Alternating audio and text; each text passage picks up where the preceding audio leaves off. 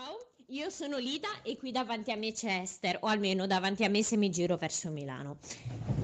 Speriamo che dopo questa intervista chi è interessato a scienze della formazione possa avere qualche informazione in più. Lida, sì, da Milano io frequento il corso di scienze della formazione primaria all'Università degli Studi di Milano Bicocca Certo, allora prima di tutto quanti sono gli esami e come sono suddivisi? Oh, vedo che vai subito dritta al sodo. Allora, gli esami sono circa 31 e nella mia università in particolare ce ne sono 30, sono obbligatori uguali per tutti, ma uno, perché si vede che sono molto parsimoniosi, ce lo lasciano a scelta eh, tra un ventaglio di 4-5 proposte. Per esempio c'è eh, didattica di arte oppure didattica della musica e così via e tu fra quelle proposte scegli quale esame dare. Nella mia università in particolare il primo anno si fanno sette esami, mentre il secondo, terzo, quarto e quinto anno se ne fanno sei. Ogni università più o meno si organizza a modo suo, ma almeno in linea generale ci sono suddivisioni particolari dell'anno accademico? Allora, prima eh, si usava dividere gli esami in annuali o semestrali. Adesso gli esami sono praticamente sempre tutti semestrali. Questo vuol dire che in un semestre tu hai un periodo in cui si fa- svolgono le lezioni, circa due mesi e mezzo, tre più o meno, e poi hai il periodo che è la famosa sessione. Può essere estiva, nei mesi di giugno, luglio, settembre.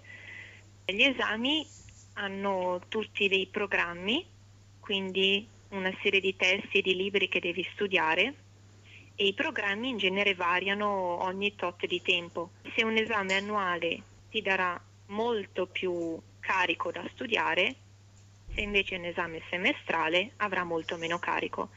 Per dirla in termini concreti, un esame annuale può avere tranquillamente sei libri, un esame semestrale ne ha quattro, tre. Quindi le materie immagino siano molto suddivise per ogni esame, quindi diciamo spaziate molto di materie. Sì, eh, l'esame tu lo fai solo su delle materie specifiche. Nel nostro caso abbiamo materie come pedagogia generale, storia della pedagogia, didattica di matematica, di storia, di geografia, di inglese, poi insegnamento della lettoscrittura, quindi leggere e scrivere, c'è anche una parte tutta sulla letteratura dell'infanzia, oppure sulla didattica, la metodologia. Siamo in molti a odiare la materia di legislazione scolastica, ma purtroppo è importantissima, e, o anche sociologia dell'istruzione e, e così via. Tendenzialmente queste sono le linee, poi alcune università possono scegliere di modificare un pochino il piano dell'offerta, ma più o meno sono sempre queste che si studiano. Sì, comunque il, lo scopo dell'insegnamento delle vostre materie qual è? Lo scopo generale, lo scopo finale? Allora, diciamo che l'idea di base è quella di fornire allo studente delle conoscenze solide, almeno di base, delle materie che si possono insegnare, perché voglio ricordare che con questa laurea puoi insegnare sia in una scuola dell'infanzia sia in una scuola elementare, primaria, scusa. Perciò devono darti almeno i rudimenti di varie materie. Questo comprende anche materie un po' inusuali, come per esempio io l'anno prossimo avrò da studiare eh, biologia e fisica. Perciò c'è proprio l'idea di dare questa cultura a 360 gradi almeno di base, perché non sai mai cosa, potrà, cosa ti potrà servire una volta che insegnerai a scuola. E poi, grazie ai laboratori, tu acquisisci eh, punti di vista diversi che ti possono servire per personalizzare quello che sarà il tuo metodo di insegnamento. Cosa vuol dire quindi il, che il corso di laurea è magistrale a ciclo unico? Prima questo corso di laurea era magistrale, cioè c'erano tre anni obbligatori uguali per tutti, ai, al termine dei quali tu ti laureavi e poi facevi due anni di specializzazione a parte.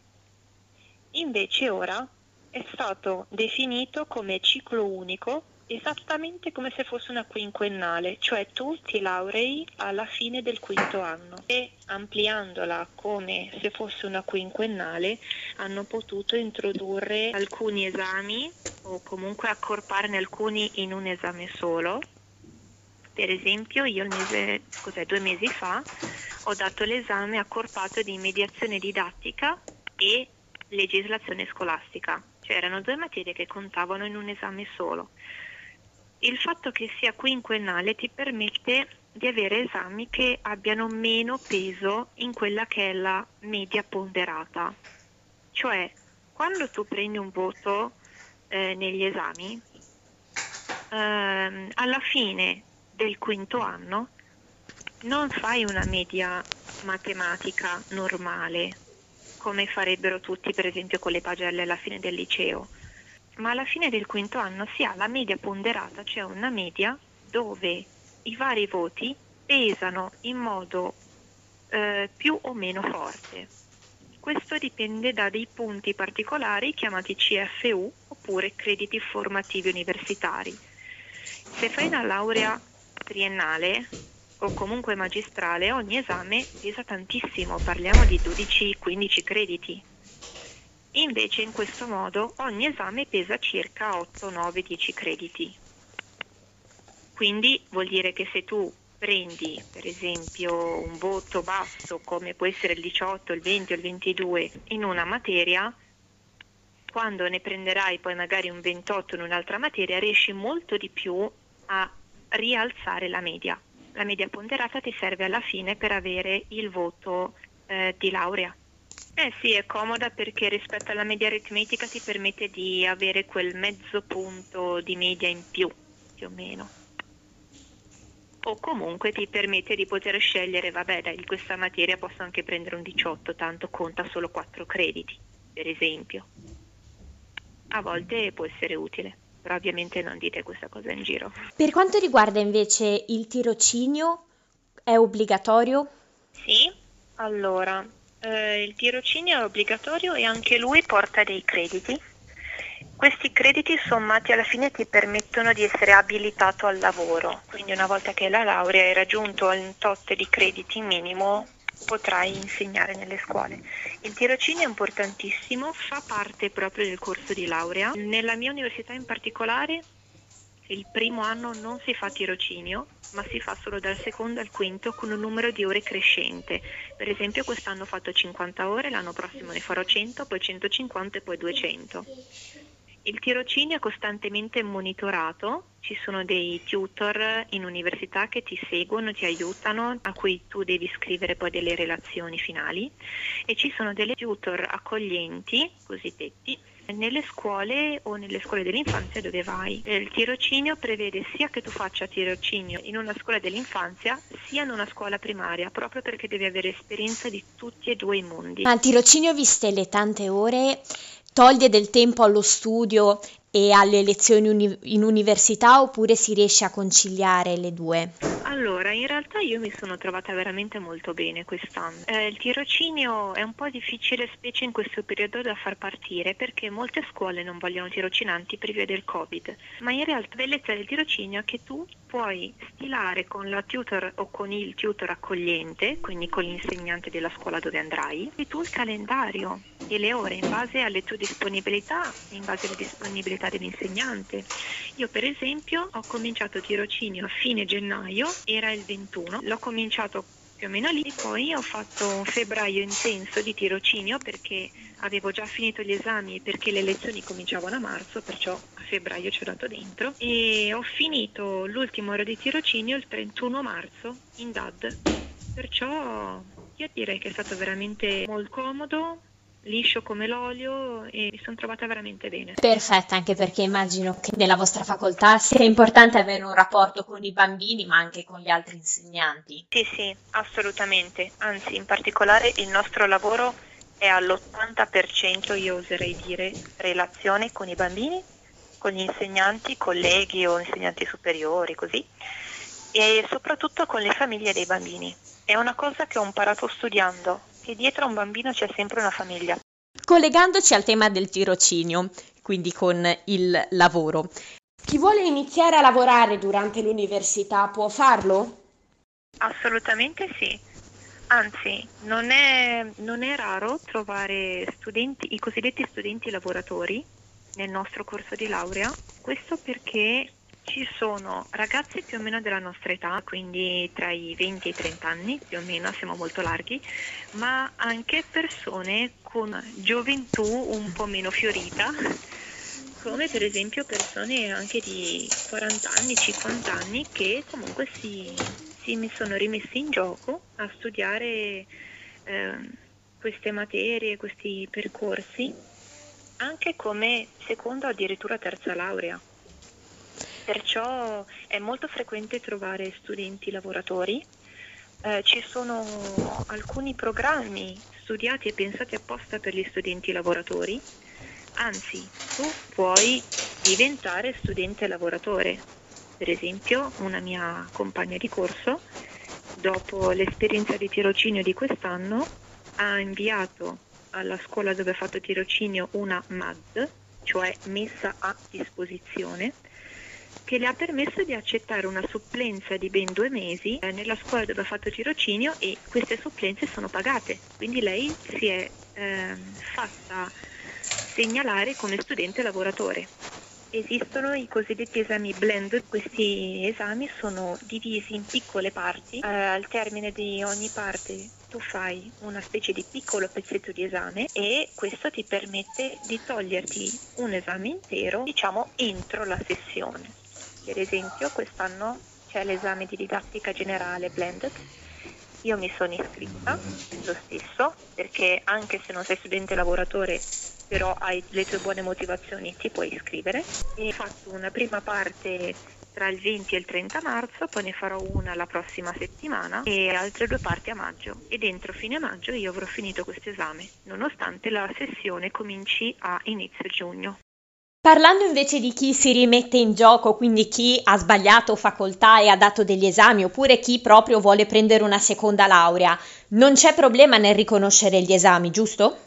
Esatto, assolutamente non c'è problema, anzi bisogna subito andare in segreteria tramite poi delle procedure che illustreranno in segreteria studenti, far notare che ci sono degli esami che si possono letteralmente passare da una laurea all'altra oppure da un inizio di laurea a un altro.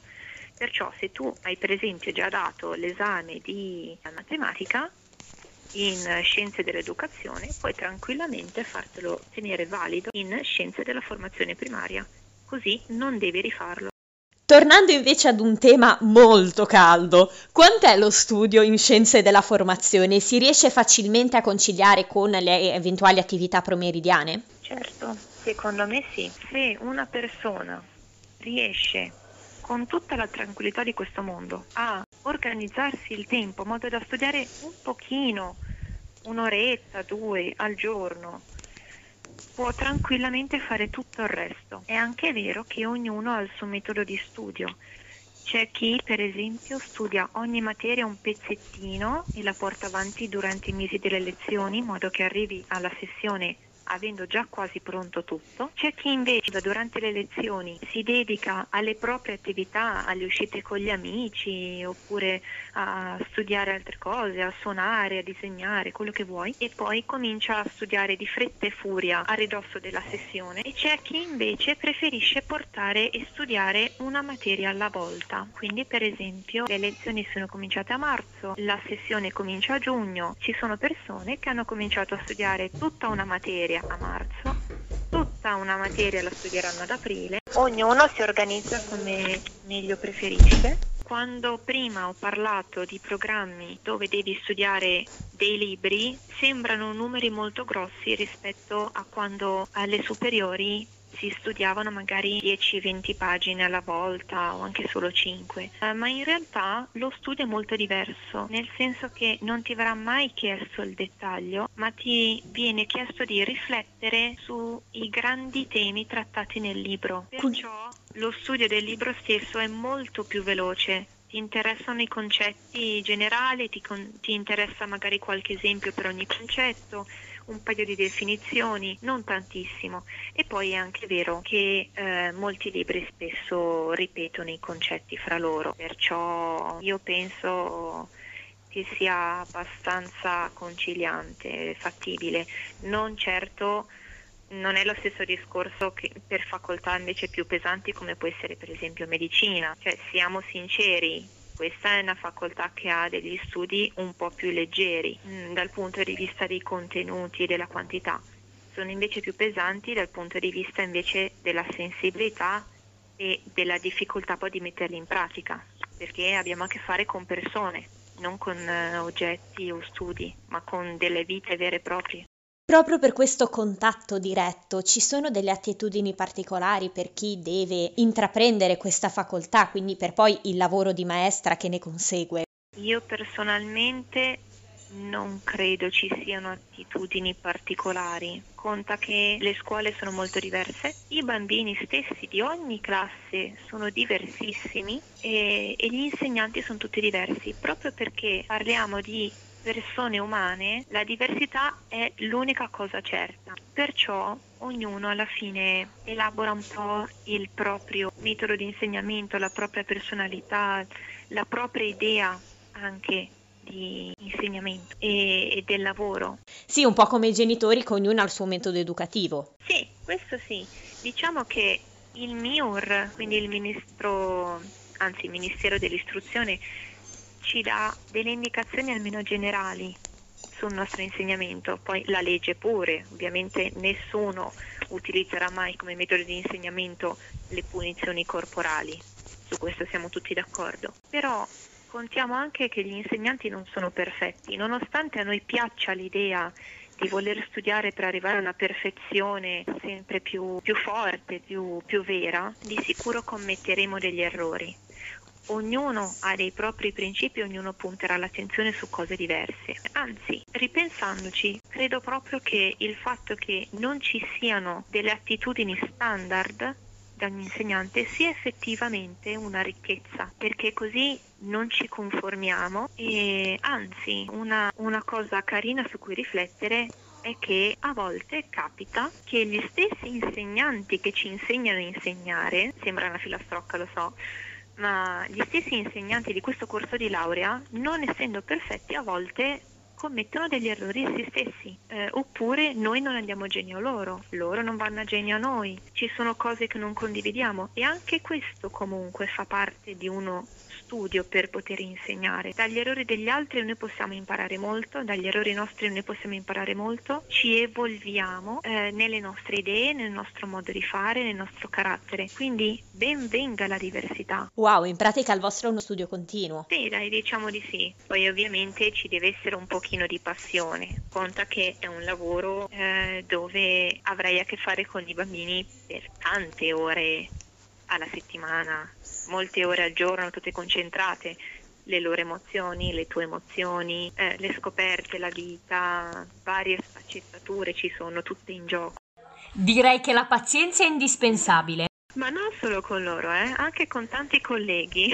Di sicuro ci saranno studenti e colleghi che apprezzeranno molto il lavoro di squadra, a differenza mia, perciò un po' una, una sfida continua, però secondo me se uno ha queste passioni di base ci si trova veramente bene.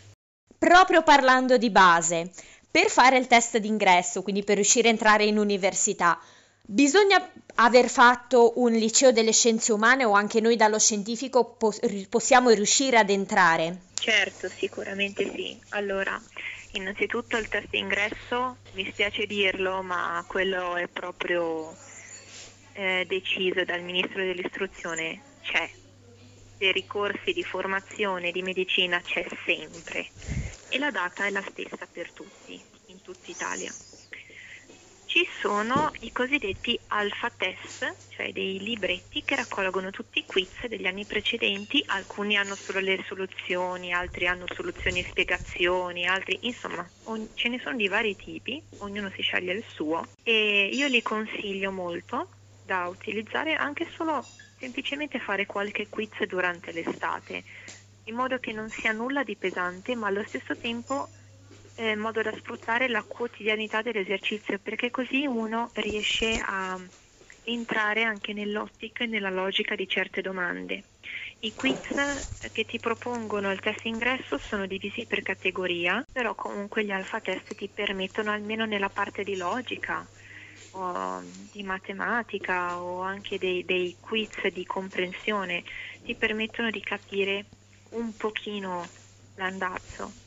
Inoltre non so come sarà nei prossimi anni, ma quando l'ho fatto io il, il, test due anni e mezzo fa eravamo 2500 iscritti con solo 416 posti, cioè vuol dire che ne è passato solo il 16% degli iscritti. Quindi ci sono state molte persone che hanno sfruttato le certificazioni linguistiche riconosciute all'università per avere dei punti bonus, dei punti in più che ti fanno salire di graduatoria. Più punti hai, grazie al test ingresso e eventualmente alle certificazioni linguistiche, più sali di posto nella graduatoria. Più sali di posto ovviamente eh, più hai possibilità di entrare oppure direttamente entri. Allontanandoci di più nel tempo, ma in un tempo molto vicino, nello stesso tempo. Per quanto riguarda il lavoro, quali sono le tempistiche? Quindi, finita l'università, in quanto tempo un, un neolaureato può trovare lavoro?